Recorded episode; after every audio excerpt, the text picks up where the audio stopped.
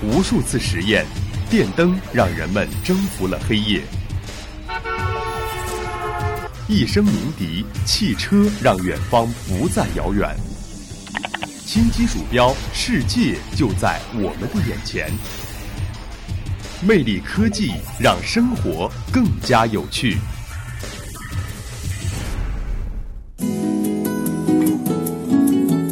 Hello，大家好，欢迎收听今天的魅力科技，我是玉鑫。今天要和大家说的是，用创新驱动，叩响造福人类的未来。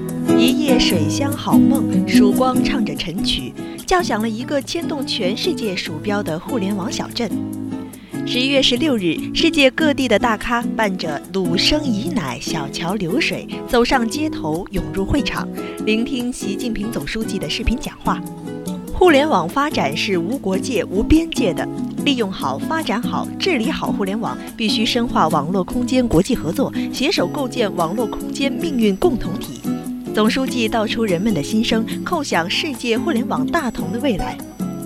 如今，互联网已由一项前沿技术转变为全球性的基础设施，成为人类发展的全球共享资源。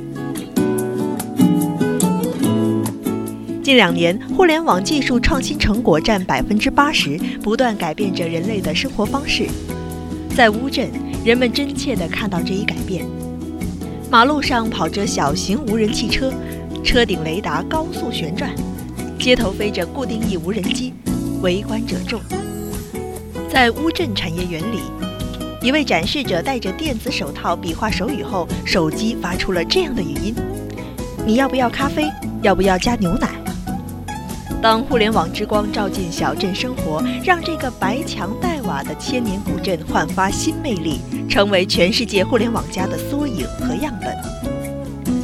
生活再也不是一天一天的枯燥循环，移动互联让生活更美好，不仅是小镇居民的亲身感受，也是全世界人民越来越多的切身体验。只需轻轻点触指尖，就能够随时随地获取信息、购买品、穿梭城市、购物、租车、食宿均可以在线支付。偏远山区搭上电商顺风车，山窝窝也能飞出金凤凰。看病养老借助互联网加，现实的难与愁被大大消减。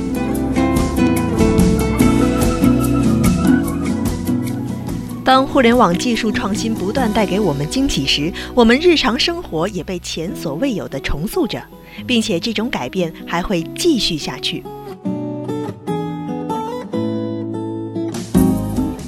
然而啊，放眼世界，互联网领域发展不平衡、规则不健全、秩序不合理等问题也日益凸显。网络空间里没有谁能够独善其身、置身其外。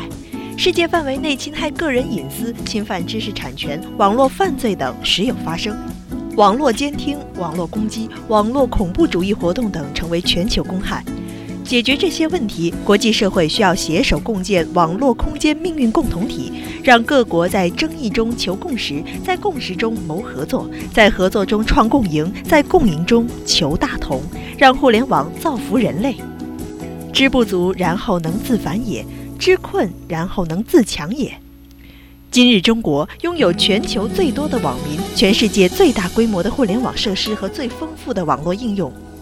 这样的禀赋让中国能比其他国家先遇到各种问题，中国的决策者就有机会先去思考和寻找解决的方案，总结出更多宝贵的经验和建议。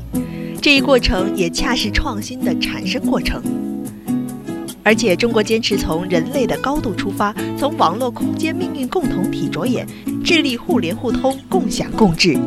因而，中国声音引起国际社会积极响应。中国毋庸讳言，中国互联网发展的核心技术依然是我们最大的命门，在别人地基上盖房的局面仍未扭转。党的十八大以来，以习近平同志为核心的党中央从国际国内大势出发，清晰描绘了中国建设网络强国的宏伟蓝图和实践路径，为推动我国网信事业快速、健康、有序发展提供了科学指导和行动指南。尽管我们取得了巨大的成就，但依然需要紧紧牵住自主创新这个牛鼻子。突破核心科技的研发，中国才有望真正成为新一轮浪潮的引领者，才有实力推动互联网全球治理体系变革。随时以举世因资而立功，用万物之能而获利其上。创新驱动造福人类，不仅仅是世界共识，更应该成为全球行动。在世界互联网大会这一中国平台，作为东道主，我们有责任推动互联网领域国际间的合作，汇聚智慧，驱动创新，放大互联网正面效应，填平数字鸿沟，让世界各国人民共享互联网发展带来的红利。